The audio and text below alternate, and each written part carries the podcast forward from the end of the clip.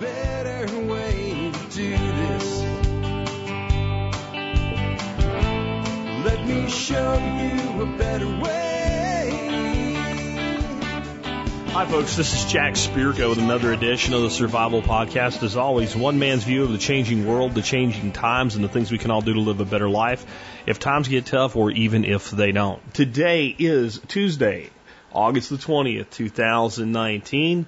And this is episode 2494 of the Survival Podcast. And today is a Just Jack show on a Tuesday. And today we have 10 low carb meals and how to make them. We're going to talk a little bit about low carb dieting, specifically from the stance of the Protein Power Plan by uh, Dr. Eades. Actually, the doctors Eades, uh, Mary Dan Eades and Michael Eades are two doctors that are married. I've been practicing medicine and using the methodology of low carb eating for a very, very long time, uh, over three decades now. And again, these are MDs, and my perspective today comes mainly from them. However, this will work, uh, these meals anyway, will work really well from the standpoint of keto, any low carb, paleo, primal, any kind of eating like that. And I want to say something leading in, and I'll probably close and bookend it with some thoughts that are deeper on this. This is a survival topic. Now, we've talked about cooking as a life skill, and we're going to talk about cooking and critical thinking and building systems for yourself today, all in one. And, and that is, to me, a modern survival skill. But the, the topic of proper diet and understanding that weight loss and optimum health have really been shown if we actually look at results to, to come more from a low carb intake than anything else. In fact, many uh, diets that work and are considered more mainstream when you look at them they may not be as significantly restrictive on carbohydrates as what we're going to talk about today, but they're always restrictive on carbohydrate. Almost always, anyway. And I personally believe it is the way the human body was optimized to work because of what we naturally ate uh, for much of, of our existence as human beings before the dawn of what we consider modern agriculture. So I'm coming from that standpoint today. I think you'll enjoy this show. I'll tell you what, if you're a person says, I don't give a damn about low carb eating, every meal I'm going to make today, you'd be happy to eat. And if you want to add some carbs to it, go ahead. That's your choice. I don't tell people how to live. I tell you what I think is best. But I do think this is a survival topic, and it comes down to the, some of the biggest killers in our society today. Uh, the number one cause of death in America is heart disease. Number two is stroke. Number seven is diabetes and it's generally type 2 in this day and age. Number 9 is kidney disease, often linked to obesity. So, the way people are eating, with no mindfulness whatsoever on what they're eating, is killing people. First rule of survival wake up tomorrow alive. Right? You don't wake up tomorrow alive, you failed. You had not survived. So, this is a survival topic, and we're going to dig deep into it today. And I'm going to confess some things today. You'll have to wait to see exactly what they are. I'm going to be very honest with you guys today about why this often fails. And when I started to actually look at the numbers, I was amazed that I ever got any results in the first place. There are so many things that people assume when they go into this way of eating that are just not true. And when you start looking at carbohydrate restrictions of seven to ten grams per meal, which I think if you're if you're significantly overweight, where you need to start, that doesn't mean you have to stay there for the rest of your life at all. In fact, where you'll get to, you, you, you'll be like, wow, I can have almost unlimited carbs as long as I'm eating, as long as I'm not eating big piles of donuts and potatoes and rice. You, you're like, wow, this is, and if you come from the standpoint, I think it's going to be a lot like if you downsize into a tiny house and then you move into an 850 square foot two bedroom bungalow, you feel like you're in a friggin' mansion.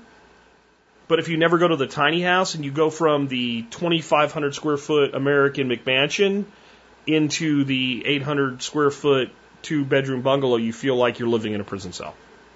So that's where I'm coming from today. We'll talk about it and it'll all make sense. And I'm going to tell you that you're going to hear some things today that if you've been down this path before and you've had results that were good but not great, or results that were good but not sustained, I'm going to change all of that for you today. All right? Before we do, let's hear from our two sponsors of the day. Sponsor day number one today is Safe Castle Royal. Safe Castle Royal is the original survival podcast sponsor, as in the first. They came to us before I was even willing to accept a sponsor because I didn't have enough people listening that I was comfortable taking anybody's money to advertise. That's how long they've been around. They have everything for your prepping needs. You'll find it all at safecastle.com. Next up today, Jeff, the Berkey guy Gleason at directive21.com. Water is incredibly important. Without water, we die. But there is tons of crap in our water that we drink every day out of our sink if we're on city grid that we probably shouldn't be drinking. And then whether you're on a well, have some other source of water, or are on grid water. If something does infect your water, you don't want to find out about it by getting sick. And how often do you test your water? And you know when they issue boil water advisories? Yeah, that's somebody got sick. And then they figured out, hey, it's the water. By then you've been drinking it. Everything I drink as far as our water goes through a Berkey. Yours should too. Great pricing, really looks great, can't break, no moving parts. You can get a Berkey from a lot of places, but why would you go anywhere else than the guy that supported us forever, who's a customer service maniac, that has some of the best pricing you will find on Berkey and Berkey parts? Jeff, the Berkey guy, Gleason. Again, website directive21.com. With that, let's dig into this today. I, I want to start out with let's even define low carb when it comes to diet. And let's define diet in two different ways. And if we don't start there, everything really falls apart. So there's a lot of definitions for diet. It's one of the craziest words in the world if you actually look it up in the dictionary, how many versions of the definition there are.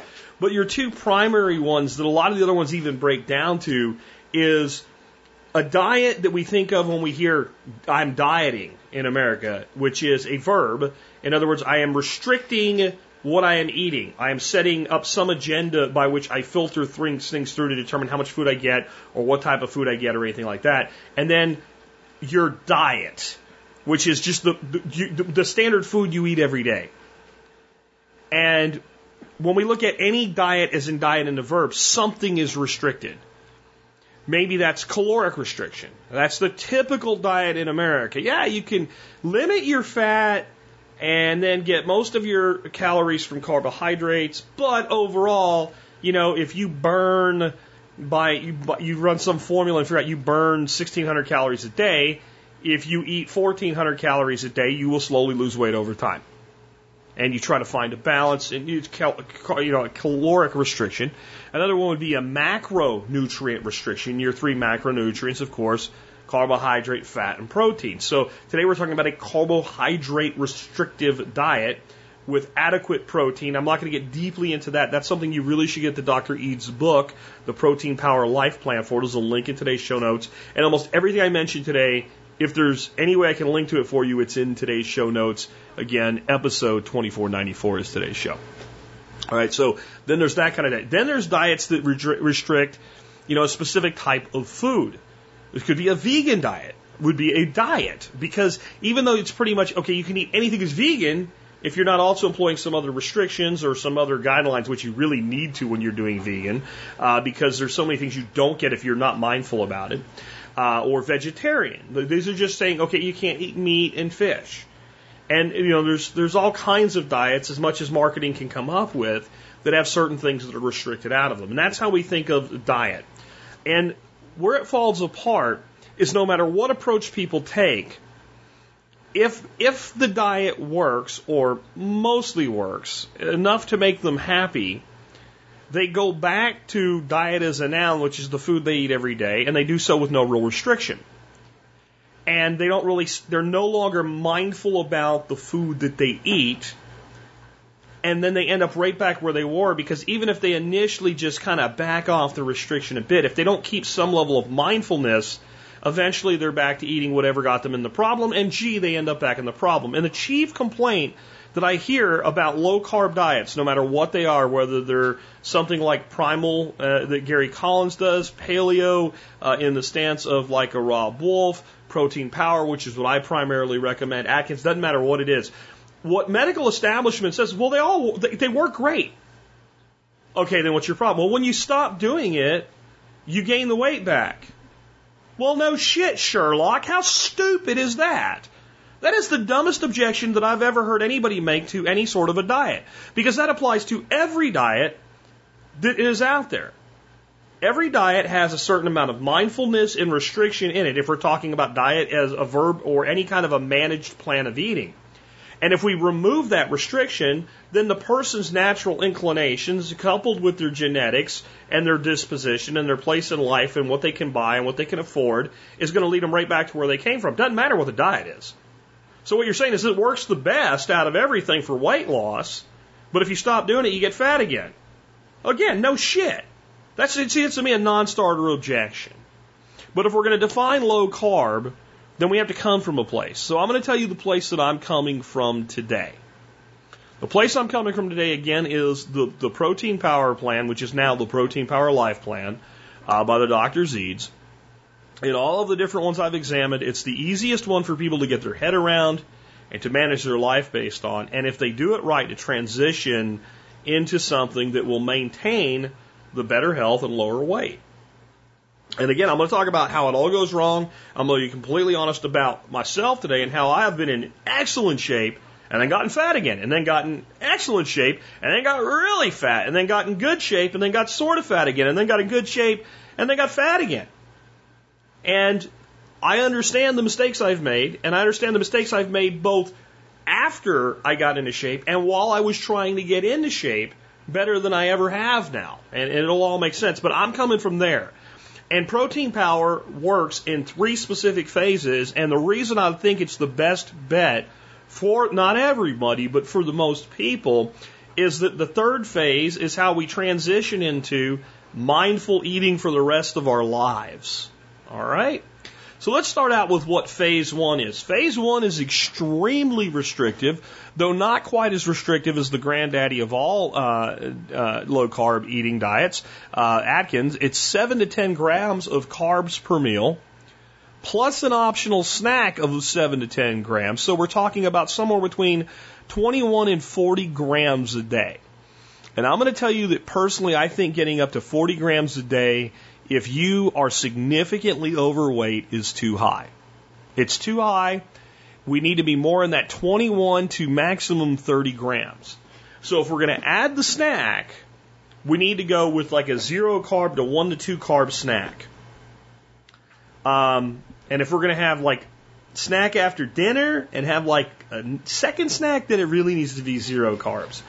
And if we're going to do that, we need to stay in the zero carbs and, and relatively uh, low calories in that last little nibble that we have between dinner and bed. And if we're going to do that, we better take a freaking walk. And this is how I would tell you to get through that period of your life. Since you're going to have to take the walk anyway because you're kind of nibbly after dinner, it's probably more habit than actual hunger because if you're eating this way, you are not going to be hungry. Okay? So go take your walk first. And you might find that if you take your walk first, and I don't care if that's two, two laps around the block, if you're in the suburbs, if you have a larger property like me, uh, even the two acres that I don't have to cross a fence to get to, a couple laps around there, you know, it's a half a mile, three quarters of a mile. So just take a quick walk in the evening when the sun goes down, you know, if it's summertime and you don't like walking during the day, after dinner, and you might find that nibbliness, even though it's more activity, goes away. What'll happen is you'll start kicking in, burning those fat reserves. And when you really start to do that, and the body starts feeding on those fat reserves, your your your appetite will be suppressed not only by the high fat and moderate protein that you're consuming, but it will also be suppressed by the fact that your body is getting what it needs from extended fat reserves, which is how you lose weight. Phase two, we go up to about 50 grams of carbohydrates per day, and we still want to divide that evenly, and I'll talk more about that in a bit. Um, if you if you don't divide things evenly and you try to save all your carbs for dinner or something like that, you get into trouble. Um, that's not a lot less restrictive initially, but when you work out that you know you're now in the neighborhood um, of somewhere between 12 and 16 grams a meal, depending on what you do with your snacking. Uh, it's a lot less restrictive than 7 to 10. And there, when, when I start going through some of the recipes I have for you guys today, you'll start to see how big a deal it really is. Once you then are at your weight, your target weight where you want to be, you can transition into phase three, which is going to be somewhere in the neighborhood between 75 and 130 grams of uh, carbohydrates a day. And we still want to maintain somewhere between 30 to 35 per meal or per serving. And I think it's better to keep it around 25 uh, for your main meals anyway. And then you figure out your snacks from there. And 25 for your main meals is 75 total it seems restrictive versus the standard American diet. But remember, when we stop restricting or being mindful, we get fat again and we get unhealthy again. Um, when you start going to have, in the, even in the neighborhood of 20 grams per meal, and you're actually designing your meals and you're actually paying attention and doing things the right way, which until recently I've never done before, you are going to find that that is actually, like I said, you're now moving into the 800 to 1,000 square foot house, but you've been living in the tiny house, and all of a sudden you realize it's plenty. And that is what will allow people to then transition to a lifetime of eating the right way and maintain what they work so hard for. And having worked hard for it many times and lost it, I can tell you, if you don't do that, you end up hating yourself. So there's some things that you need to actually keep this working, especially during the heavy restrictive phase one and, and, and fairly restrictive phase two. Number one is the scale, and I recommend the Salter electric scale. I have a link in the show notes, but you need a scale. You need to weigh shit. And you're going to find out real quick when you do that you thought you were eating 7, 10 carbohydrates and you were eating 15, 16, 18 carbohydrates. Because we take things that are relatively low carbohydrate and then we say, oh, we can have as much of that as we want. And we end up eating something like carrots or what have you, or shallots or garlic. We think of garlic as a seasoning, and seasoning has nothing. Garlic actually has quite a bit of carbohydrate. It's really good stuff, and I still cook with it. But we need to count it. So we need a scale and we need to count everything. We need the discipline in the beginning, especially, to, to measure and count everything. And we need to develop recipes for ourselves where we at least control portions. And instead of saying, well, we can have a handful portion size or whatever the government says, that's meaning a handful of what? Well, vegetables. Well, what vegetables? Potatoes? Carrots? Potatoes and carrots? You know, or celery and, and, and uh, let's say like celery and spinach. That's a big difference. That's a huge difference. And again, you're going to see how much today. And I think what you really need to do is have a cheat sheet of everything that you routinely tend to cook with that gives you net carbs. And I'll talk about net carbs in a minute per ounce. And I'm going to tell you exactly how to sort that out as well because it's really, really important. And I think it's a good idea to do it in Excel and then create a page for yourself where you can formulate recipes and it pulls from other cells and other pages or tabs and it gives you totals. And the reason you want to do this, it's a pain in the ass to build, and I've always refused to give away spreadsheets.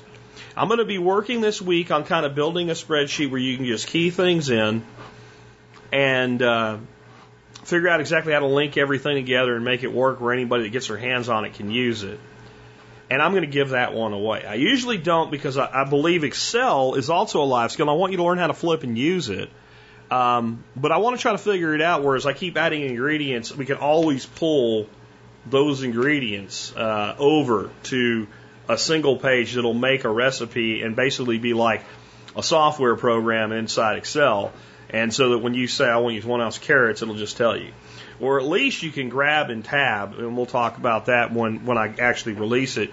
But you want to be able to at least have, if nothing else, a list of you know the 30 40 things that you mainly cook with and per ounce. And if and then if nothing else even without it magically pulling over for you you can sit there with that and you can key those numbers into a basic excel spreadsheet.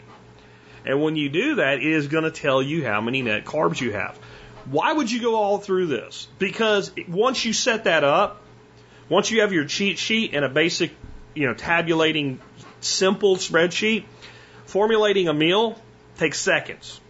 Otherwise, you have to go look it up. And I'm going to give you a place to look it up, but you only want to look it up once and you only want to do the math once.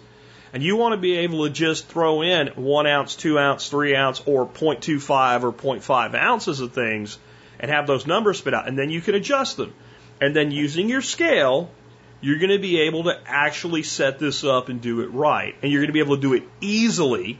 And because you can do it easily, you'll actually effing do it. And without that, I'm telling you, when I give you the recipes, you're going to be like, holy shit. No wonder this didn't work as well as I expected it to. You might even get a little bit mad about it. You have nobody to blame like I do except yourself because you made assumptions just like I did. Oh, garlic, I throw, throw four cloves of garlic in there. Oh, okay. Well, wait do you see what that does when we get to it. All right. Um, the next thing is the main reason that people fail, to go back to this, is that they don't count everything or they don't count accurately. It's just kind of summing that last little segment up. Uh, another reason people fail is cheat days. I'm going to have a cheat day. Well, let's talk about what people do and what people should be doing if they're going to have a cheat day. Number one, I think during your phase one, so let's say that you have um, 30 pounds of weight to lose. You're 30 pounds from your target weight, however you've determined that. You probably should lose 20 before you even think about a cheat day. It sucks. I don't care. You made yourself overweight. It's up to you to make yourself at right weight. So before you even think about cheating, you should be two thirds of the way there. And it's about that point that you should be able to move into phase two if you're doing protein power. If you're doing another plan, do whatever they say. Okay? Um, now, what is cheating? To me, before you get to your ideal weight, cheating is maybe having one meal with 10 extra carbs. It is not going to a Mexican restaurant, chowing down on an entire bowl of chips, eating a cheese dip that's probably full of carbs because it's not just cheese, then ordering uh, enchiladas where there's more tortillas and eating the beans and rice, and pounding down 100 carbohydrates in a single meal. That is not a cheat day. That is a failure day. A cheat day is you let yourself go a little higher during one meal, and to compensate for it, you schedule physical activity after that meal. But again, we should be two thirds to our target weight before we introduce the idea of a cheat day. When we get to a phase three, if we're in, in protein power, and we need to be targeting 30 to 35 for a meal at max and 25 in general, then a cheat day, you know, a cheat day is where we have a meal, not a whole day, but a meal with 50 carbohydrates in it. And by that time, our body's going to be able to deal with that. And I have to explain something here that's really, really important with cheat days, if you do them to the extreme, what actually happens? Number one, once you get yourself in really good shape and your body's optimized, and you stop shocking it with all this sugar, because I don't care what anybody tells you, a carbohydrate, unless it's a fiber based carbohydrate, which we'll get to in a minute, every carbohydrate is sugar. A pound of potato and a pound of sugar is roughly equivalent. Enough potato to have the same amount of carbohydrate in it as let's say a cup of sugar, the potato is now equivalent to a cup of sugar. It's not cup for cup. But when you do the carbohydrate conversion, it's the same. You might as well have just ate that much cane sugar.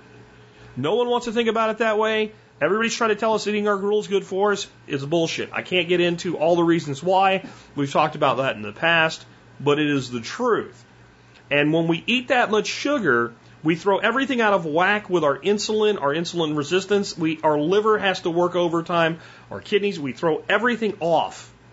Now, when we are eating optimally and restricting carbohydrate to where it belongs for a human being, we may throw our system more out of whack than the person that does it every day and somehow doesn't get too fat. Because now our body is adapted to eating this way. So when we do that, everything goes off kilter. So if we're still in a phase where we want to lose weight, how long does it take for our body to recover from that abuse? And the answer is probably somewhere in the neighborhood of a week. So by having your one te- cheat day, you've cost yourself a week. Now, what if you have a cheat day every week? Well, you shut yourself down. So again, cheating, phase two, you throw maybe 10 extra carbs on one meal with a good long walk or something after it. Okay, you're probably your best meal to cheat is probably your, your afternoon meal. because you can schedule time to go take that long walk or whatever and you don't plop down and relax. I'm not talking about heavy exercise, I'm just talking about some level of exercise to burn off the extra carbohydrates to keep the body metabolizing since you've done that. Uh, and I, again, I think you should do them as few as possible. Let's talk about net carbs, the truth and what I call the net carb scam. The net carb reality is your body cannot digest fiber. So if you have something that has five carbs in it, but two of those carbs are in the form of fiber, you have three carbs net that you count toward your restriction. That's fine. You will see things like uh, Dreamfields pasta or whatever, and they'll say there's a net carb on there, and they figured out some way that they think they're figuring this out. It's a bullshit number. Whatever the carbohydrate total is, less the fiber is the net carbs, period, the end, infinity. The reality is, but these diets have compensated for this already. But you still need to even, this is why people want to push more toward the fat intake on this, good fats, etc., to fill you up, to be satiating, etc.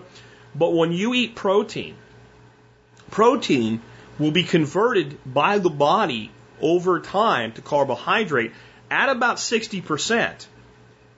So if you eat 10 grams of protein, your body will eventually extract about 6 grams of carbohydrate from it. However, the way that it works doesn't allow for the huge insulin spike.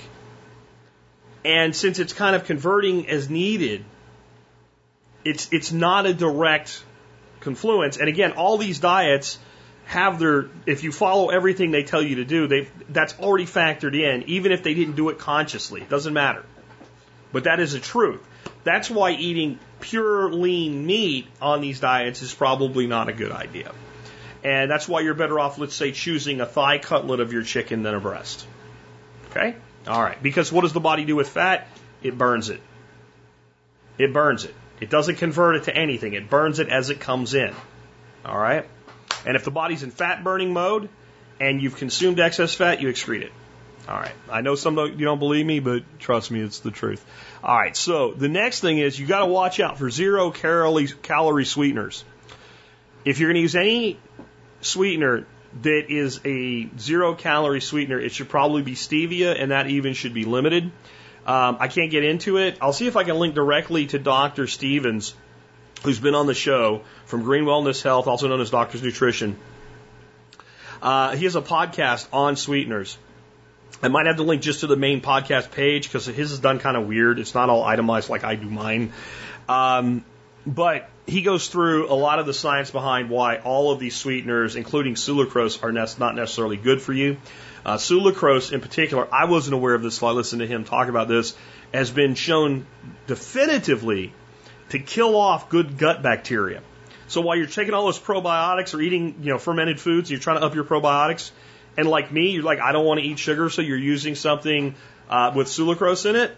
You're killing off your good gut bacteria, and it leads to all kinds of other problems.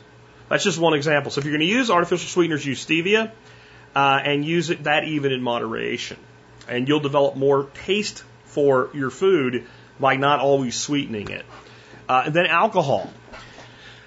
You guys know me. I like to, I like my drinks, um, but reality when you're losing weight if you have a serving of alcohol, which would be like one light beer, like a Miller Lite, or a, one small glass of white wine, you're going to take your body out of fat burning mode for a few hours at least. If you have two servings, you're going to kick it out for like a day. If you have more than that, you're going to kick it out for like 48 hours. If you have more, you know, significantly more than that, you might kick it out of that mode for four, five, six days. And then if you have another drink, you see where that goes. So while you're losing weight, you want to severely restrict or even eliminate alcohol. And then you have to count the carbs in it. So I think a, a Miller Lite has like 3.5 carbs. Michelob Ultra 2.8 or something like that. Gee, I'm working off of my memory. Hopefully that's all right, but it's somewhere in that neighborhood. So if you're going to do that, then I'm saying like while you're in major intervention, you know, that's a Saturday afternoon having one beer. That's not every day because you're going to constantly be pulling yourself out of fat burning mode. Yes, the body metabolizes alcohol directly, but while your liver is dealing with the alcohol you've put in there, it's not dealing with all the other stuff it's supposed to deal with, or at least not optimally. So again, we're talking about people if you're significantly overweight, or if you're having a hard, t- let's say you've done a good job and you're only 10 pounds overweight and it's that last 10 pounds kicking your ass, just give up alcohol till you get there. You can have it again in moderation, but give it up until you get there. Uh, next, you really have to understand that your per, per meal restrictions are as important, if maybe not even more important, than your per day limits. If you save up, let's let's say you say, well, I can have 21 carb, 21 grams. I'm even going to go the most restrictive, seven grams per meal, not counting a snack, and I'm only have 21 grams of carbohydrate. And you go 100% restricted, but then for dinner you go and have 20 grams of carbohydrate which is almost possible to be zero, by the way. And again, you're going to see what I mean when I get into this. But even if you did that, well, now what you're doing is you're taking a full day's dose and putting it all at once. Let's compare it to a drug, because food is a drug in a way. We certainly can become addicted to carbohydrates, and really, carbohydrates and fat combined, that is uh, uh the, the biggest drug in America, in my opinion, doing the most damage. So if we look at a, a medication and you're supposed to take it three times a day, and you do that, it can do whatever it's supposed to do for you, and hopefully the pharmaceutical companies didn't lie, and you're not going to be in any danger of an overdose. But if you say, well, I didn't have my two doses today, I forgot, and you pop three pills of some strong medication for dinner, you can overdose on that medication, or it can cause you at least more side effects. It's the same thing. You've got to keep your restriction in place on a per meal basis. You can't save it up. Saving it up on a cheat day, well, then that might make a little sense. So if we really, if let's say we want to do a cheat day, but what I'm going to do is I'm going to really restrict my breakfast and dinner, and I'm going to take my extra carbohydrates and move them to my lunch. Not 100% of them, but you know I'm going to I'm going to add maybe five, six grams to that meal as my cheat day during intervention, especially phase two intervention, yeah, that might be a little bit better. But overall, keep them parceled out. If you happen to do really, really low carb, then just keep the next meal restricted and then be significantly under for the day. Don't don't allow yourself the luxury of making it up, is what I'm saying. All right. Um, so now let's talk about these meals I want to give you today. And again, I think you'll like these no matter what your diet is. I don't think any of these, I think if I serve this to anybody, they'd be like, oh, this is going to be good, except maybe the first one if you don't like sardines.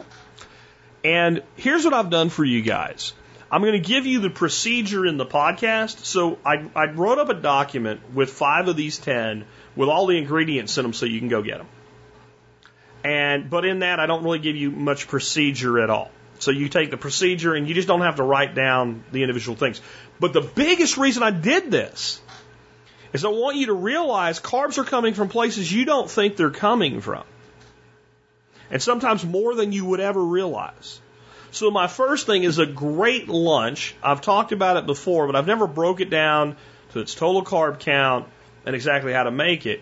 You guys know if you've listened a while that one of my big passions in life when it comes to food is fish. And I love sardines.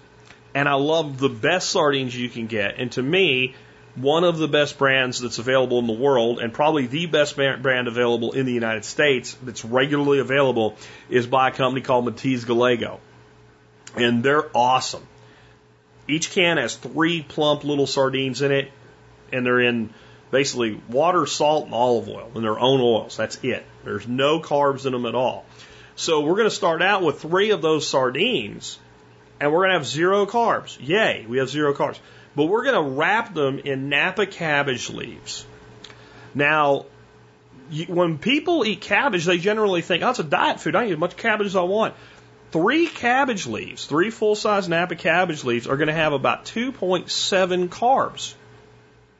Now, if you're edging to the limit with a meal and you were including cabbage with that, you can see where it would push you over, maybe even 30% over if you're right at your limit.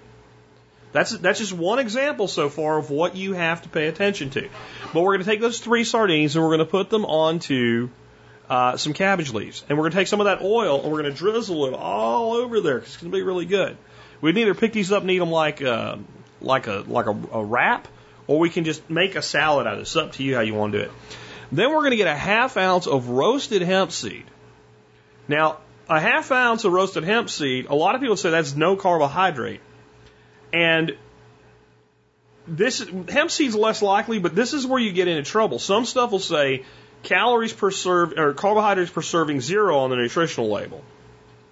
Okay, great. What's the serving size? If it's a tablespoon or a quarter ounce or whatever, and it's less than one carb, by law they can put zero on there because it's less than one. Okay. Hmm.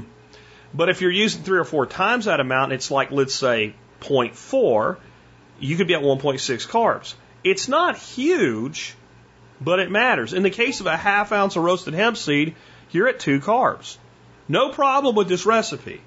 But if you're making a salad with a bunch of other shit in it and you throw another half ounce of, of roasted hemp seed on it, oh man, you can push you over. Or it can just, you might already be over if you're not paying attention, and now you're more over.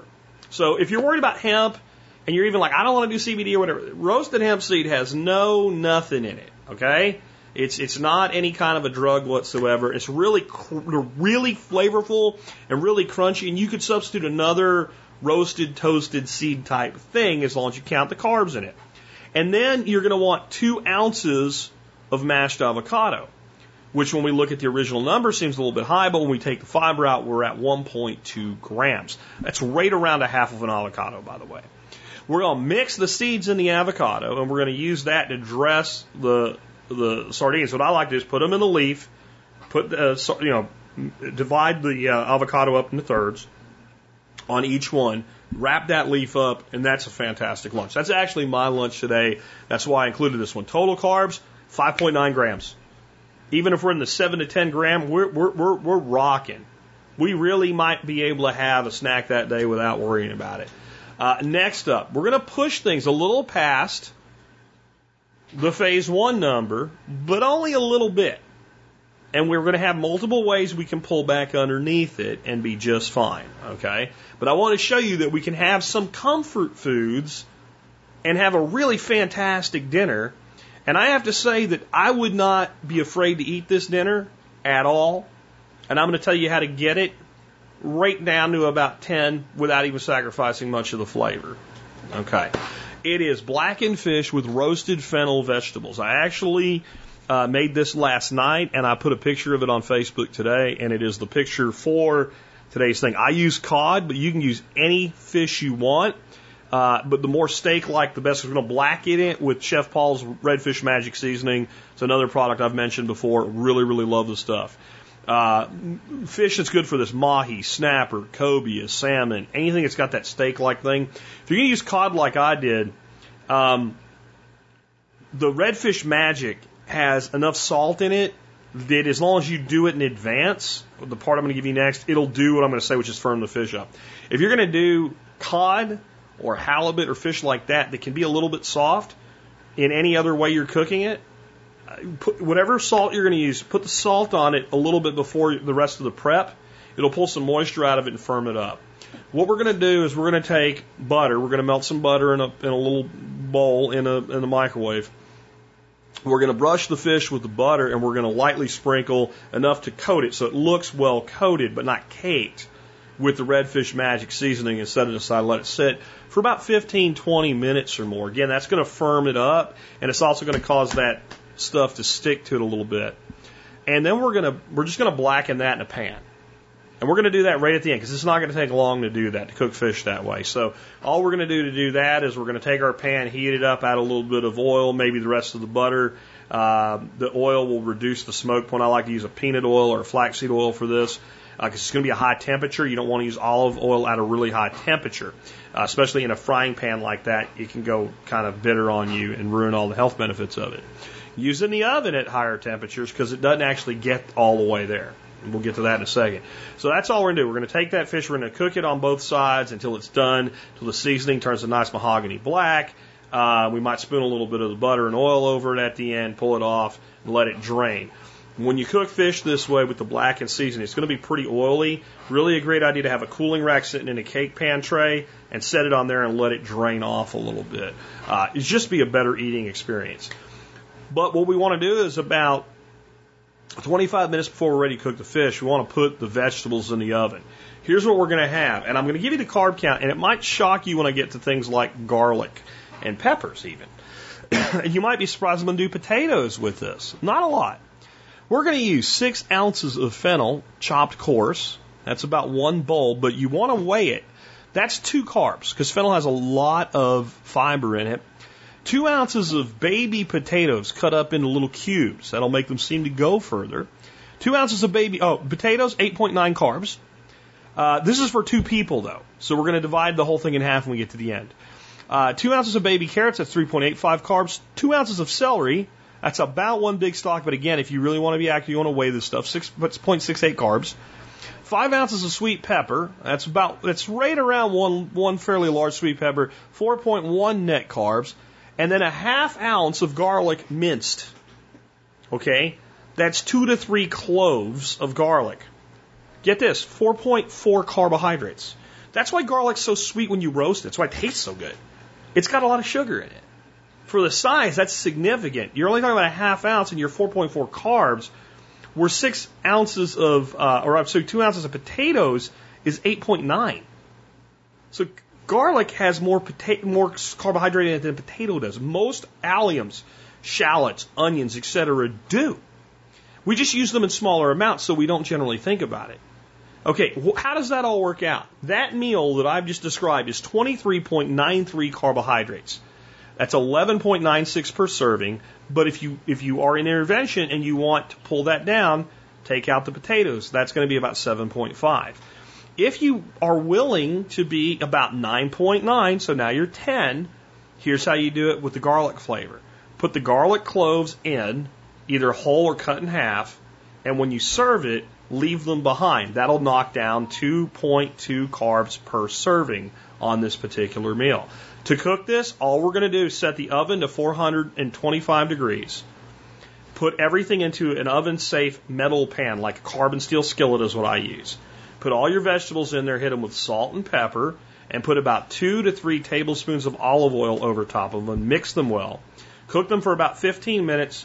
Open the oven and, and mix them up and cook them for about another 10 minutes. That's all you got to do. The fennel is amazing. Now, a warning I made this last night. We're not sure why, but my wife got really, really sick after this. She could have had a reaction to fennel. I don't think that's what it is. We're going to make a little bit of fennel a couple weeks from now and let her try it alone, just a little bit, and see if she has any reaction whatsoever. She loved it, but then she got sick. So maybe some people have a sensitivity to fennel. I don't know. Most people that do apparently have a sensitivity to celery. But I just wanted to throw that out there as a warning. So we can have this be anywhere between seven and a half to 12 carbohydrates per meal. Even in a phase one intervention, if we're going to take a walk after dinner, I don't have a problem with that. I, I really don't. Anyway, this meal is absolutely fantastic, and you don't have to write anything down. Everything, including the carb count, is available for you uh, in a download that you can get on a PDF in today's show notes. Next up, how about breakfast? How about Jack's jalapeno breakfast sausage with potatoes and eggs?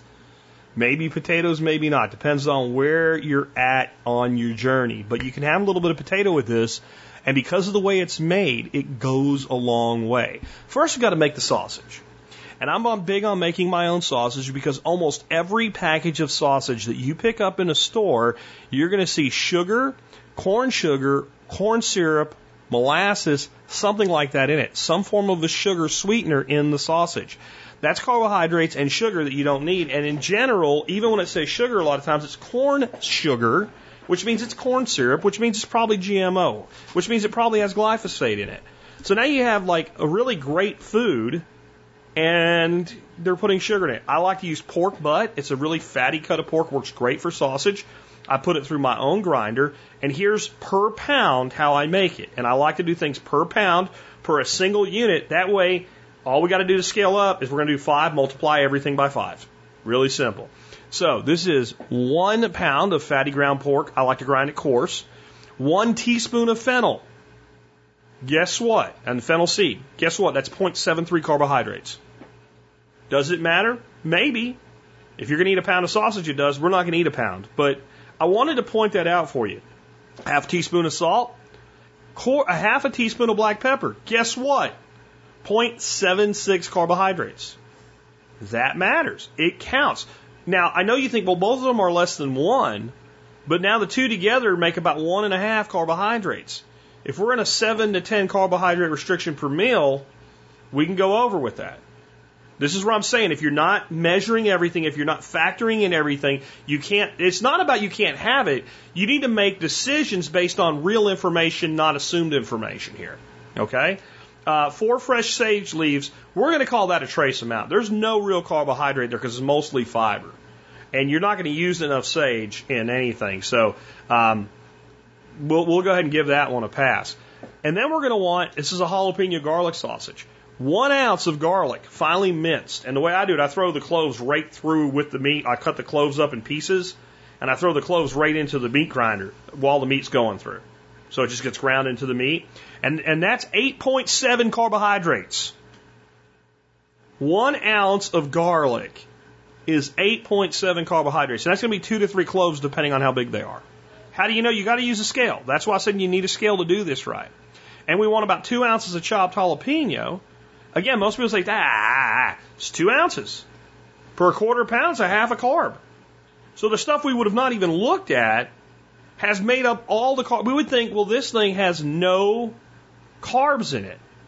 Um, there's about 12.19 carbs per pound. Now, who the hell eats a pound of sausage in one setting as a as a matter of everyday living? A quarter pound is a good serving of sausage when it's going with eggs, especially. So a quarter pound serving is three carbs. But how many people, if they made this sausage for themselves, would have just decided, well, it's meat, so zero carbs. And now you got three carbs you didn't count on. But the good news is we can have about one and a half ounces of fried potatoes with this and stay in our kind of 10 carb world with this. So, uh, depending on what kind of eggs we eat. Because I, I really want to open your, your eyes to the assumptions people make today about carbohydrates in their food. So, you, what, what you do to make this meal, you take your quarter pound of sausage and form it into four small patties. That'll let you get a really good hard sear on them, and they'll cook really quick for you because they're small. You fry those till they're done, get them out of the pan, set them on something to drain, and then take your one and a half ounces of baby potato, diced, and throw that in the sausage grease. You might have to add a little oil because you're not going to render that much grease out of that little bit of sausage. And cook those potatoes, then move them out onto something to drain them. Cook your eggs to any way you like. I like over easy, over medium, something like that. You can scramble them, you can do whatever you want with them. You can add stuff to them, but you got to count your carbohydrates if you do. If you chop a pepper up and throw it in there, that's fine. You just have to count it. You have to put it in your recipe. Um, again, I like over easy, over medium. Now, eggs. Everybody says eggs are zero carbohydrates. A chicken egg is about 0.4 carbs. A duck egg, which is what I eat, they're about one carbohydrate an egg. That's, that's really low. But two eggs is two carbohydrates. How many people, do, again, now, do, you think you throw the potato out of here and all I had was two duck eggs and some sausage, zero carbs. No. That's not true. All right? Um, you're at 3.6 that way. But let's talk about it with the potato. The potato is 6.6 carbs uh, of carbohydrate. So let's do the math on using the potatoes. And we've made kind of like a hash like thing here. And we're able to do that with low carb with a little bit of potato binding in, you know, kind of having fun with that sausage. So we end up with the sausage at 3.04, the potato at 6.6, the eggs at 0.8 for chicken eggs, total carbs 10.44. I'm not going to get too wound up over 0.44 carbs. Um, we could always cut the potato to three quarters of an ounce, though that's not really very much at all if we do that. That's not even one little baby potato. An ounce and a half is about two baby potatoes. But diced up and spread out, they, they give you that comfort feeling. Uh, again, they suck up that sausage grease and yeah, it tastes great and you're eating a diet food. With duck eggs, we're at 11.6 carbohydrates. We're a little high there, so we might want to forego the potatoes. Right now, I'm trying to lose weight again. I'm not eating potatoes in this particular meal. But I know full well that by the time I get to phase two, I can have, you know, an ounce and a half to two ounces of potatoes in there and not even get close to blowing my limit when I'm allowed to have just a little bit more. So you can see, again, we're in a situation where things that people would say are zero uh, can add up to be somewhat significant. Here's another one. This is flavor town, man. This is big time flavor. How about Moroccan lamb and vegetables and mushrooms? And this is again a serves two recipe. Um, here's what we're going to do here. We're going to take one to three uh, pounds of lamb or more. It depends on whatever you want to cook because the leftovers are great. Uh, but you want tough cuts for this. This is a slow cook. We're going to use Ras El Hanout seasoning, which I have a link for. Uh, two ounces of baby potatoes, that's 8.9 carbs. Two ounces of baby carrot, 3.85 carbs. Two ounces of celery, that's about one big stalk cut into portions. That's 0.68 carbs. That doesn't sound like a lot, but it matters. We have to count them. Um, and, and then we're going to have half a pound or eight ounces of mushrooms. That's 5.04 carbs. And we're going to have a half ounce of garlic. Two to three cloves. Again, we're back to 4.4 carbs. Total carbs in this meal, 17.75 or 8.8 per serving. Uh, to me, if you're in the 7 to 10 carb range, that's fine. I mean, we're right in the middle of it. There's no problem there, especially that's a dinner meal. Uh, if you wanted to have some other things, though, you wanted to have a salad, and that's going to have a couple, three carbs or something of like, you know, some spinach and arugula or something like dressed with olive oil. Well, you might want to cut it to 6.6. You can, um, what you can do to cut the carbs down by about 2.2 per serving, again, take the garlic, leave it whole, throw it in there, let the flavor permeate and remove the bulbs and don't eat them. Or you can cut the potatoes out and you know, you can cut nine grams, which is about four and a half grams per side on that. So you would be down to only like, even with the garlic, like 4.4 grams. So you, you, you have to make decisions, again, based on real information and real data, and uh, you're in good shape. Uh, the next one, how about pork and apples? Oh, come on, Jack. And shallots. Well, I just told you that, um, you know, you, the shallots are an allium and, and, and therefore they're high in sugar. You can't do pork and apples, Jack, and be low carb. Yeah? You, you want to bet? If I can get it under 12 carbohydrates and make you think you're eating pork and apples, and I'm going to use some real apples, and I'm going to use real shallots, and I can give you all the flavor experience of pork and apples with 12 carbohydrates. Would you say I did a good job? Because apple's high. Okay, here we go.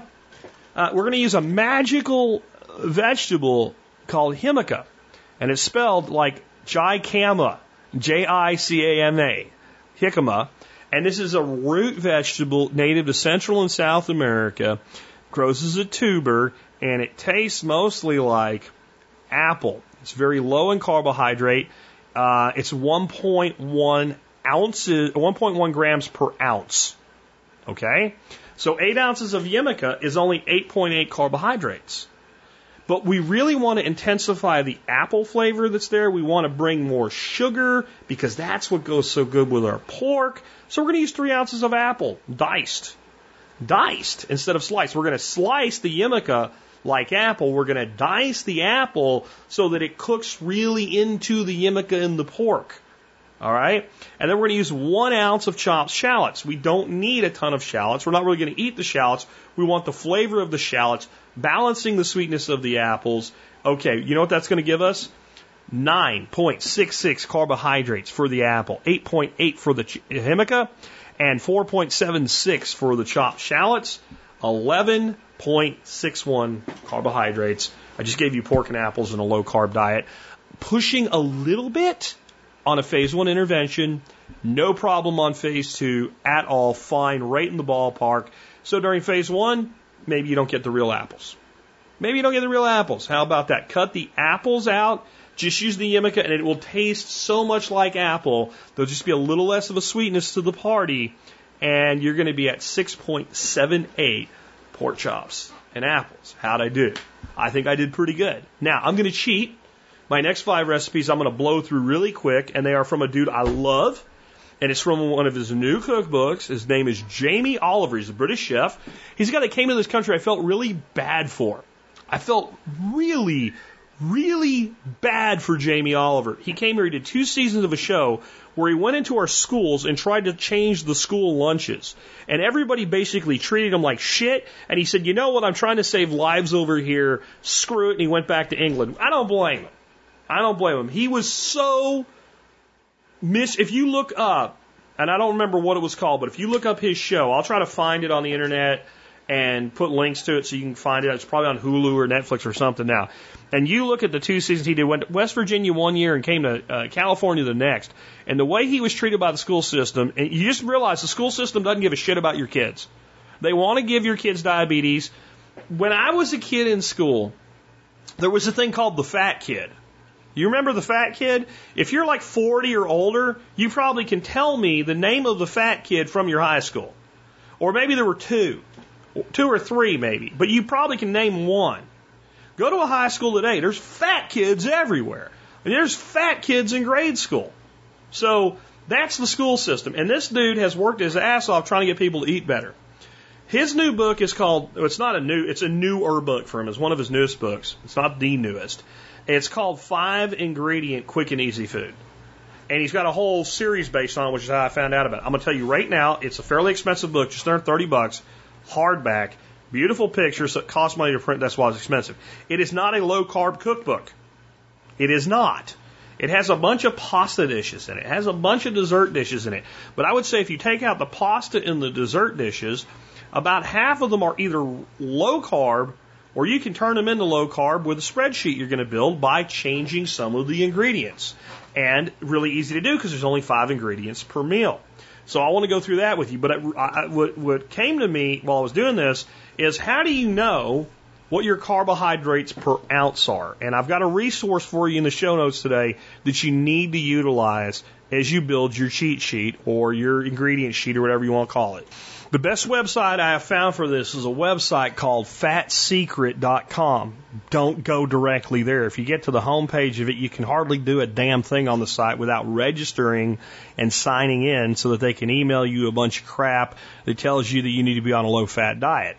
Um, I am not looking for their advice. I'm looking for their information.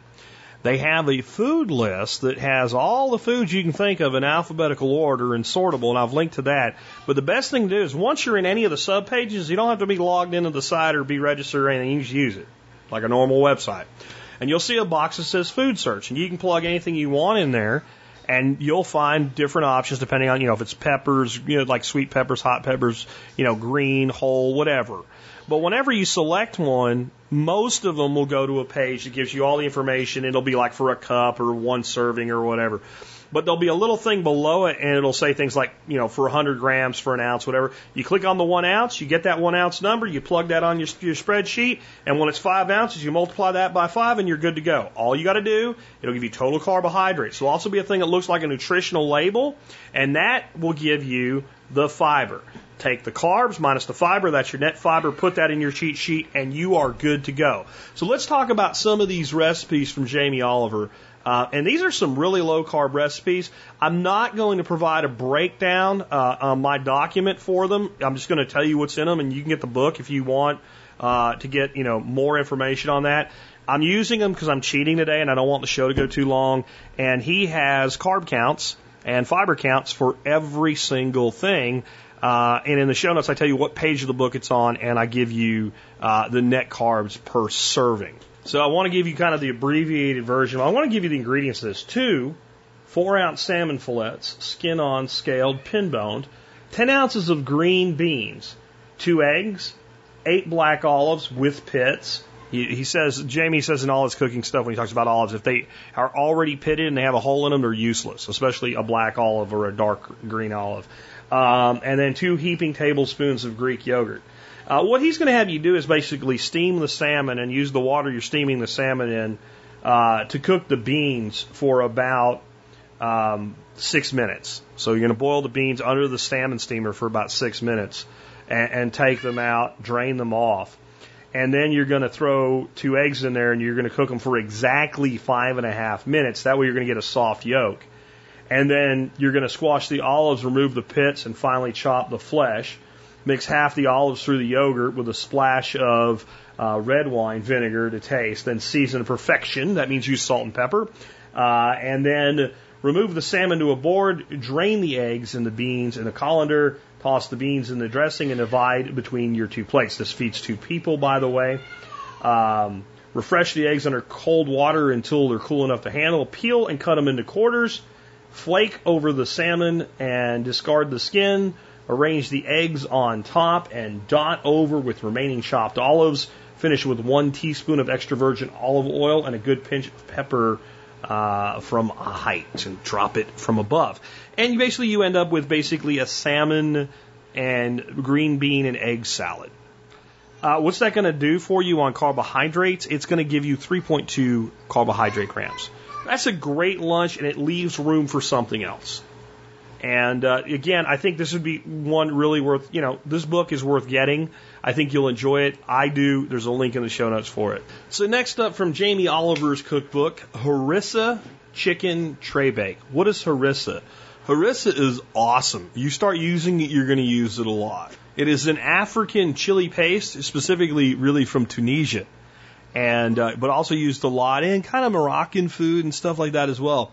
Um, and you can look up how to make it. You can make your own. Just be beware that most harissa recipes are not harissa recipes. If it tells you to put tomatoes in it, it's it's not harissa. If it doesn't have roasted red pepper in it, it's not harissa. If it as as for chili peppers, uh, then it probably is harissa if it doesn't do the other things. Uh, it would also include things like garlic, coriander, um, caraway would be some of the other stuff in it. But there's a lot of prepared harissas.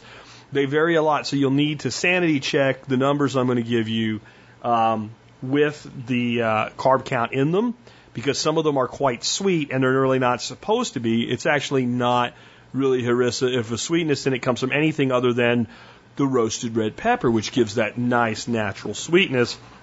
If there's an ingredient in there that says sugar, um, not that there's sugar in it, but there's actually sugar added to it, it's also not harissa. So how do we do the harissa uh, tray bake? And this is a whole chicken. It'll feed roughly four people, and that's what the numbers are based on. Four mixed color peppers because that gives you all that great color. So you go to the grocery or you go to your backyard, but you know if you had like a green and orange or red and a yellow pepper, it would look really great. Uh, two red onions, uh, one two and a half pound ish whole chicken, uh, four heaping tablespoons of rose harissa, four sprigs of fresh mint. And we're going to preheat the oven to 350 degrees. Seed the peppers and tear into big chunks. Peel and quarter the onions and break apart into petals then place it all in a 16 by 12 inch roasting pan. Use a large, sharp knife to carefully cut down the backbone of the chicken so you can open it out flat. Then score the legs so the skin will crisp and it'll cook better. Uh, but you know what to do. Use your kitchen shears to get that backbone out way better than a knife.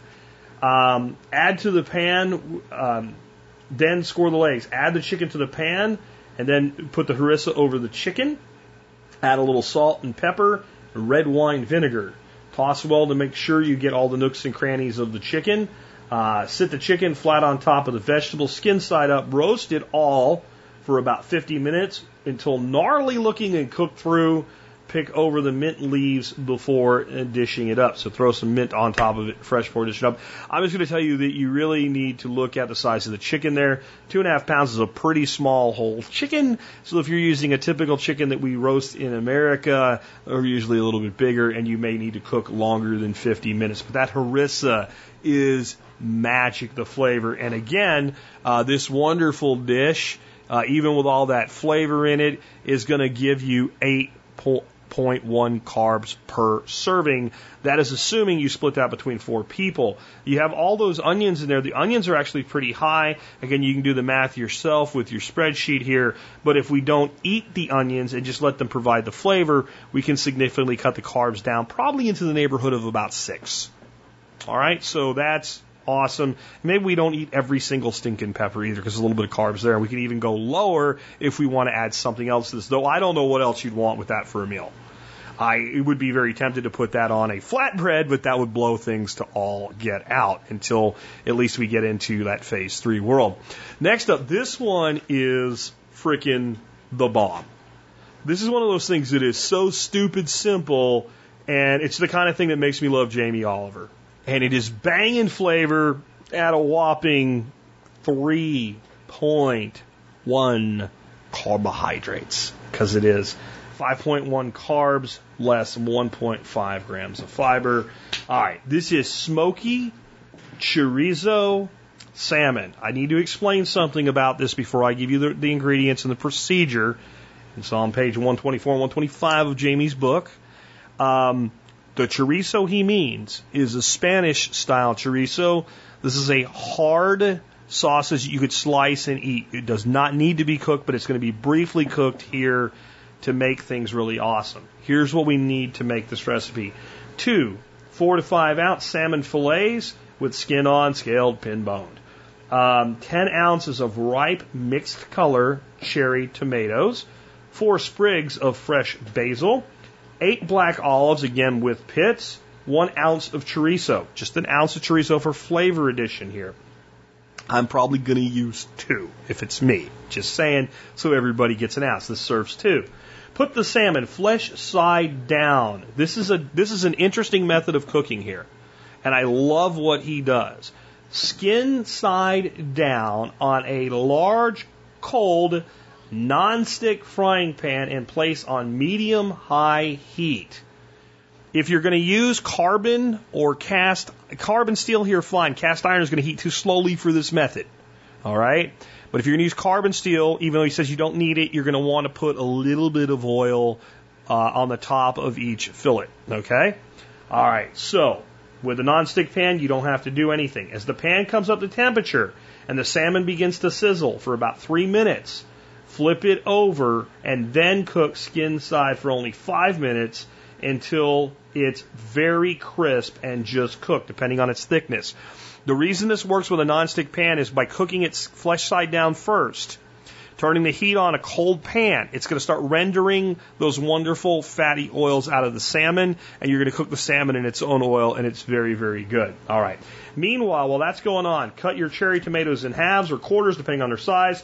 Tear up most of the basil leaves and toss it all with one teaspoon of red wine vinegar and a pinch of sea salt and black pepper. Squash the olives and discard the pits, then finally chop the flesh. Mix with one teaspoon of extra virgin olive oil and a splash of water. Then, finally, slice the chorizo, add to the pan for the last two minutes, then toss in the dressed tomatoes for 30 seconds. Divide that between your plates with salmon on top, spoon over the dressed olives picked, and then pick over the remaining fresh basil. So, there you go, how to do that. And I, I tell you that a lot of these uh, recipes in this book, there's a there's a video somewhere of Jamie cooking them. All that I can find, I'll put links to those videos for you in the show notes today. I know I can find you this one because he's really proud of it. This I haven't made yet. I don't have to. I know this is going to be flipping awesome. Those tomatoes charred just a little bit. It's kind of like a warm salad with the crispy bits of chorizo, the crispy salmon skin. Yes, you eat the skin. Um, I can't wait to make this one. This is what I'm going to be making this week. I've got a bunch of salmon in the freezer that came to me from Butcher Box, so I just need to pick up some chorizo and I'm ready to roll. Again, that little quick masterpiece, 3.6 carbohydrates, so you can definitely add some other things to your meal there. Next up, I've got a seared sesame tuna. Again, this is a Jamie Oliver one. And the seared sesame tuna is going to set you back only 4.2 carbs in your allotment. This, I think, would be a great lunch, especially for people that work from home and have, you know, 15 minutes they can take to cook when they take their lunch break. Uh, otherwise, it might be a weekend thing for lunch for a lot of you guys. Though I don't think it would taste bad. Cool. Uh, or you could separate the tuna from the, the vegetables and warm the vegetables up and serve the tuna cool over top of them, I think would be as good as well. But this is real tuna. This is not tuna from a can. Here's what we need to make this. One heaping tablespoon of white miso paste. That's a fermented soy paste. Two five ounce tuna steaks. Again, this is going to serve two people. Four tablespoons of raw sesame seeds. Eight scallions. A five ounce of five ounces of snap peas, sugar snap peas. And what you're going to do, place a large nonstick frying pan on medium high heat rub the miso all over the tuna, then pat on the sesame seeds to cover it. So we're using the miso like a glue to kind of stick the sesame seeds to the tuna. Place in the hot pan with one tablespoon of olive oil and sear for one and a half minutes to each side so it's golden on the outside but blushing in the middle. And if you cook ahi tuna all the way through, you have sinned against the seafood gods. That's my opinion.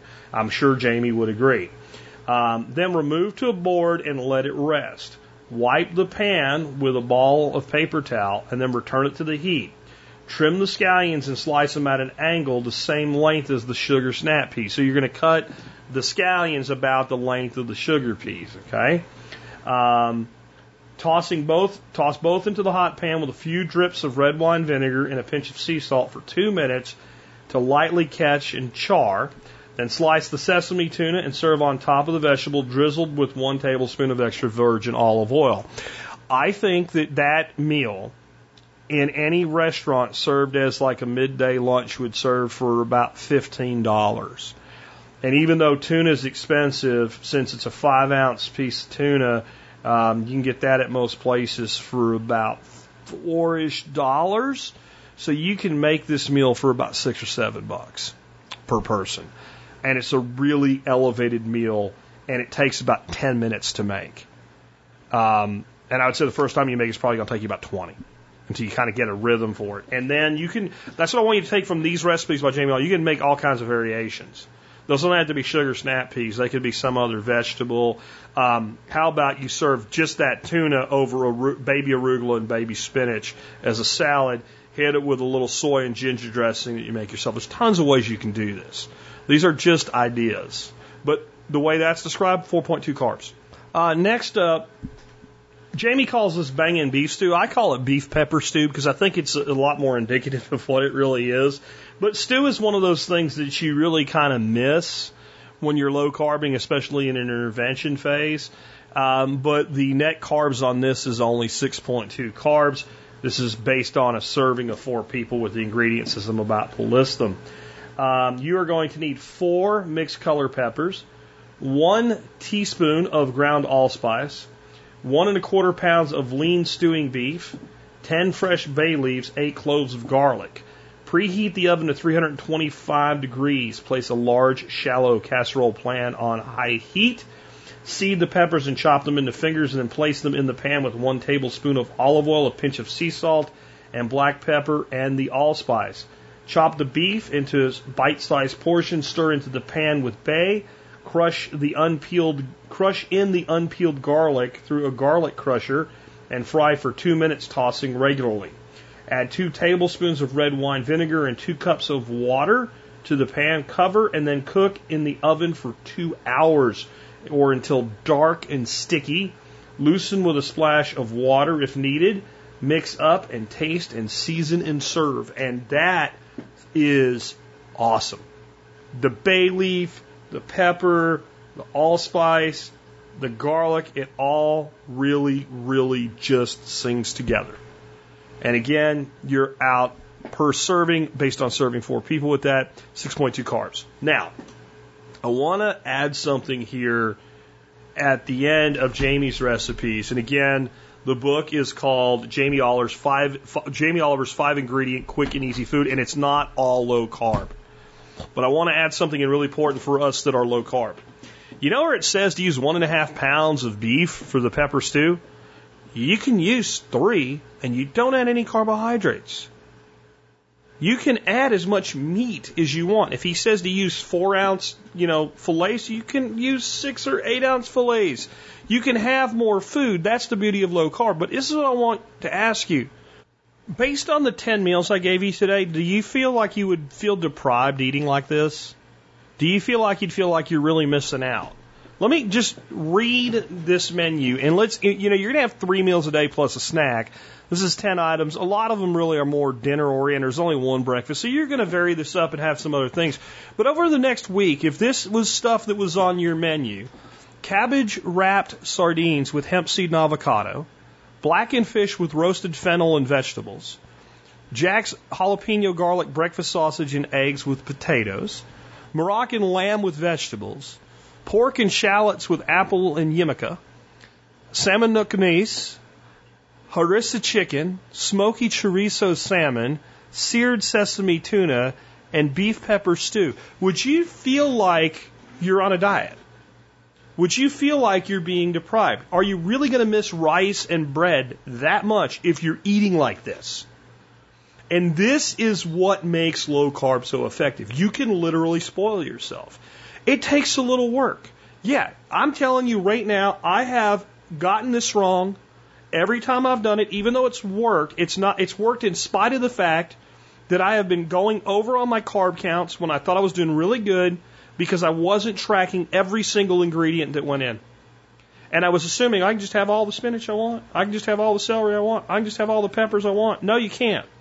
But you can have plenty. You can have enough to be full. And this is why a lot of people get away with it because a lot of times if that's where you're getting all your carbs from, then you're going to get full before you stop. But when you start factoring in things like onions and garlic and stuff like that and the high sugar content that they have, and you're down on restrictions of 7 to 10 carbohydrates, as we've seen today, as you add those, you can go over really, really easy. So I think that if you'll give this a shot, because what I'm really after today, I'm trying to save lives. Again, let me go over the stats that I gave you at the beginning of the show, why this is a big time survival topic. Number one cause of death in the United States is heart disease. Heart disease, I'm sorry. Number five cause of death in the U.S. is stroke. Number seven is diabetes. And number nine is kidney disease. And let me tell you something. The diabetes and just obesity in general are a big part of the kidney disease, the stroke, and the heart disease. So it just it just compounds on itself. And one of the things in that um, series by Jamie Oliver, where he came here and tried to get people eating better, and he really focused on the school system, that really struck me and struck this DJ. There was a DJ when we went to West Virginia, and he chose this town in West Virginia. I don't remember what it was now, but it was it was the fattest town in America, and that's part of why the people there didn't like him because he he pointed that out. Well, he didn't make that. He didn't decide that. He just looked at the statistics in America and it said this town in West Virginia was the fattest town in America. So he went there for his first season. Well, this DJ really was hating on him, and he got in touch with me and said, "Hey, can we can we try to work this out? Can we try to understand each other?" And the guy was good enough to agree, and he took him to a funeral home. And this DJ was like, you could tell he was like, yeah, whatever. You're gonna tell me people die from eating too much. Yeah, I know that and all. He had no idea what he was in store for. So Jamie showed him an oversized casket. Caskets they're having to build now to bury people in because they're so obese when they die. And when the guy looked at this casket, you could tell it changed his worldview a little bit and he had a better understanding. Unfortunately, things like school boards and the racket at his school lunches were, were unwilling to ever listen to what he was really trying to do. It was, it was pretty unbelievable, but that's the truth. We have a, a society today where people are literally eating themselves to death. And I also tell you that the number two cause of death in America is cancer. And obesity can play a factor in that as well. And to the point of even if it's not the cause, how about how you handle the treatment? Who do you think is going to be more likely to be able to handle, you know, significant, hardcore cancer treatment that it's the only chance you got to survive? a five foot eleven inch dude that's 195, 200 pounds in really great shape, or a five foot eleven inch dude that's 290 pounds?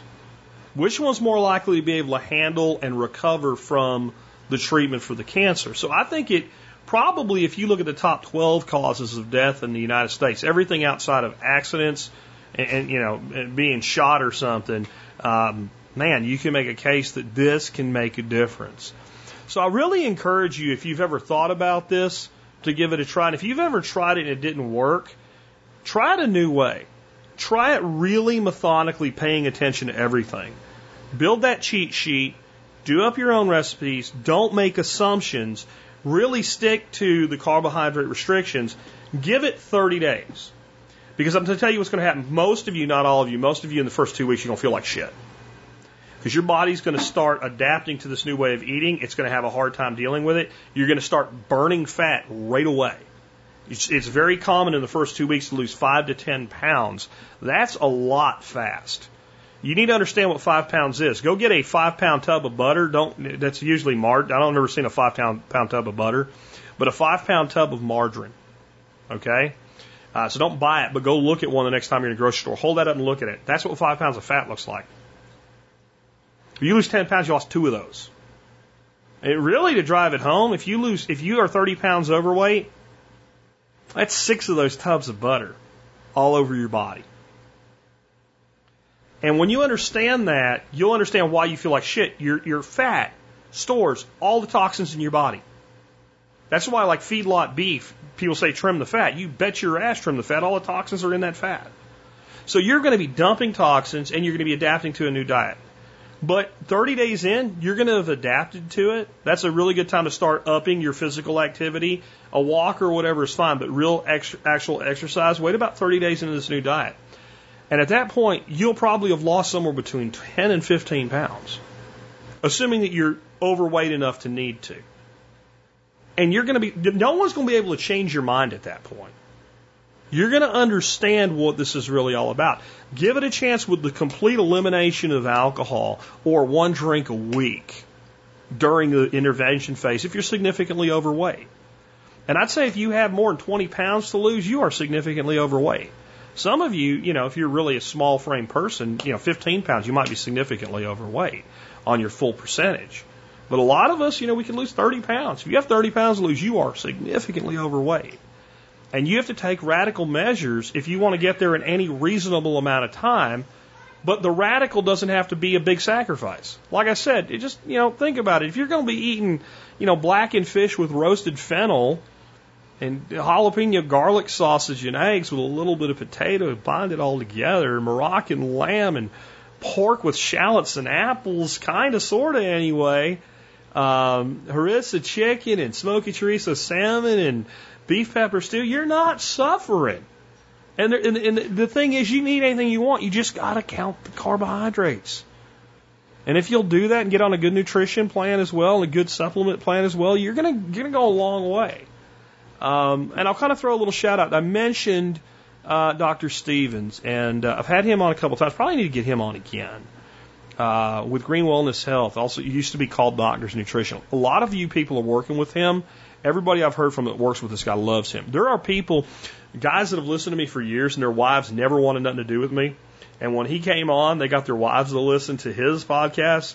And then they got, and the wives needed some help with their health and their weight management and their lab numbers and all that and got with Dr. Stevens. And now they love me because of him. So I need to get him back on. And eh, if you combine this style of eating with his program, I think it can really blow you away. So I just wanted to kind of, we haven't talked about this in a long time today, and I really, as I've, again, I, I want to clear something up too, and just be completely honest. Anytime you've seen me get in really good shape, this is why, and every time you've seen me put weight back on, it's not because this doesn't work.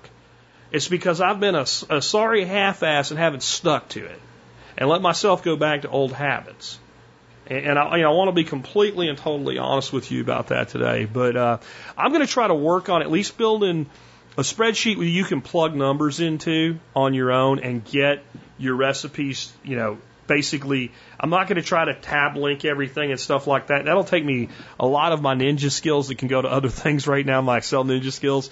But I'm going to build a basic tabulation single sheet spreadsheet, and then you'll have to make your own list.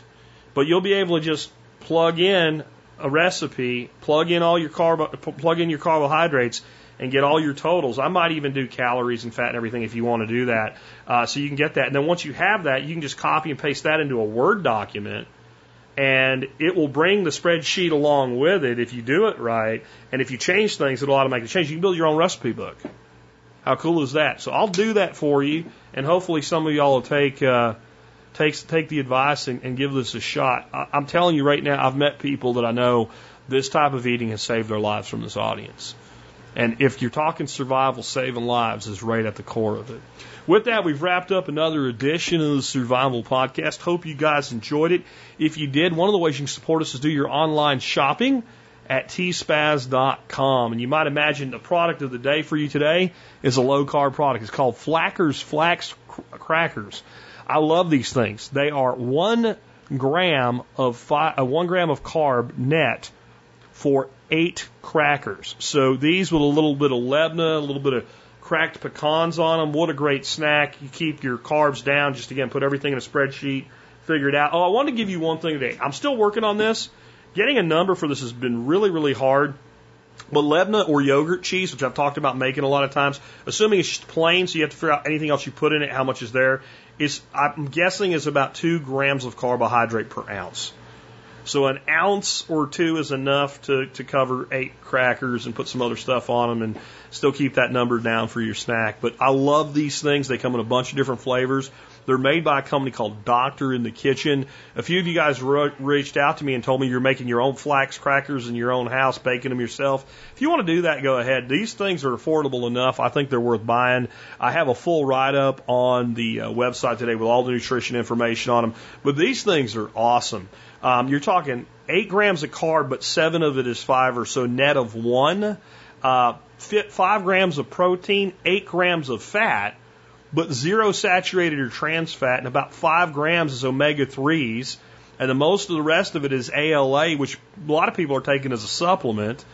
There's about 110 calories, but unless you're stupid, you don't even worry about calories in uh, a low carb diet. What do I mean by if you're stupid? Well, if you think you can go eat five pounds of beef a day for dinner and then four pounds for lunch and then 17 eggs for, for breakfast, even on low carb, you can break the system. You can over calorize, but if you eat normal meals and you keep your, your carbohydrates in check, you're going to do really, really well. With that, we've wrapped up another episode. Let's talk about our song of the day today. As, as good a mood as I am in right now, I kind of wish the song was a little bit happier of the song.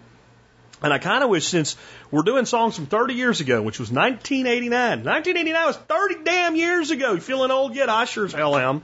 Um, but this is by Richard Marx. Now, 1989 was kind of my year as a young man. I started my senior year in high school in 89 and graduated in 1990.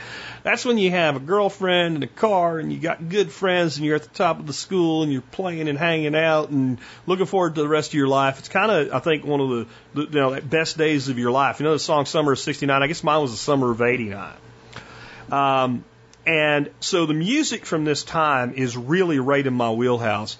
Richard Marx, not as much. Richard Marx was like chick music mostly, right? Right here waiting for you and some other stuff like that. He had that kind of high falsetto voice, but very talented. Just, you know, I was into things like Motley Crue and Poison and Ratt and Metallica and Iron Maiden and Journey and stuff like that, right? So, uh, but you know, was aware and you know, it was the heyday of MTV when MTV actually played music on music television before it was all freaking reality shows and whatever it is now. So this was a song that was on a lot back then. And I never really understood what this song was about. I didn't really pay attention, but I knew it was bad. Um, this is about child trafficking. And the Children of the Night Foundation was somebody that Richard Marx found out about, and he wrote this song to help support them. And child sex trafficking is a huge problem, and I wish I could say in the last 30 years we've made progress on it.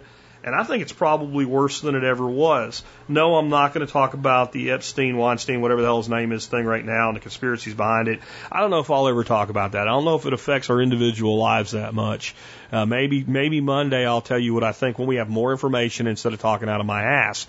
Um, but I'll tell you, my main input on this is, I guess you'd call him my nephew-in-law. So he's married to my niece, and he is a police officer, sheriff's deputy in Colorado. And for the last several years, he's been detached from his department to uh, U.S. Marshals, and he is working trafficking, sex trafficking, specifically child sex trafficking. And the stories I've heard are not good. And this is a problem we really need something done about. Now, to tell you about some of the people I hung out with in this time frame who weren't exactly that bright. I mentioned Mike. It was another guy named Dave. And Dave drove a little Dodge Omni he was a good friend of mine, but he was a little bit not all there. And he kept saying all the time that he thought this should be our graduation song when we were walking across the field after we graduated from high school. I'm like, Dave, I, I don't think that's what this song's about. And he said we've already done our time in hell. Um, and he felt like going through high school is like going through hell. Uh, no, this song's about a real hell that a lot of young people are going through. And I think in some ways, like law enforcement can't fix this problem alone. We need a lot of activism on this one. Um, activism has become a bad word because of what it means in so many instances being a bad thing. But th- what I mean by activism is proactive activism, people actually doing things. Because this is what my, my nephew in law told me. He said their biggest problem is even when they catch people, even when they rescue these young people, a lot of times they're young adults, but they've been in a, you know, in this misery since they were young teens and now they're in their early 20s. They won't testify against the people. They're so damaged that they actually believe these people. Uh, it's done through a combination of, of abuse, uh, imprisonment, kidnapping, etc., and drug abuse. And they become conditioned. And even when they start to come out of the conditioning, they're so afraid that someone will come get them again that they're afraid to say anything. And they've gotten people dead to rights, but they can't get the people they victimized to, to say anything. And it, it, it's really sad. And, and, and again, I wish that things were better, but yeah, even though it's not my exact type of music from 1989, does take me back to that year, summer of 89. Richard Marx and Children of the Night.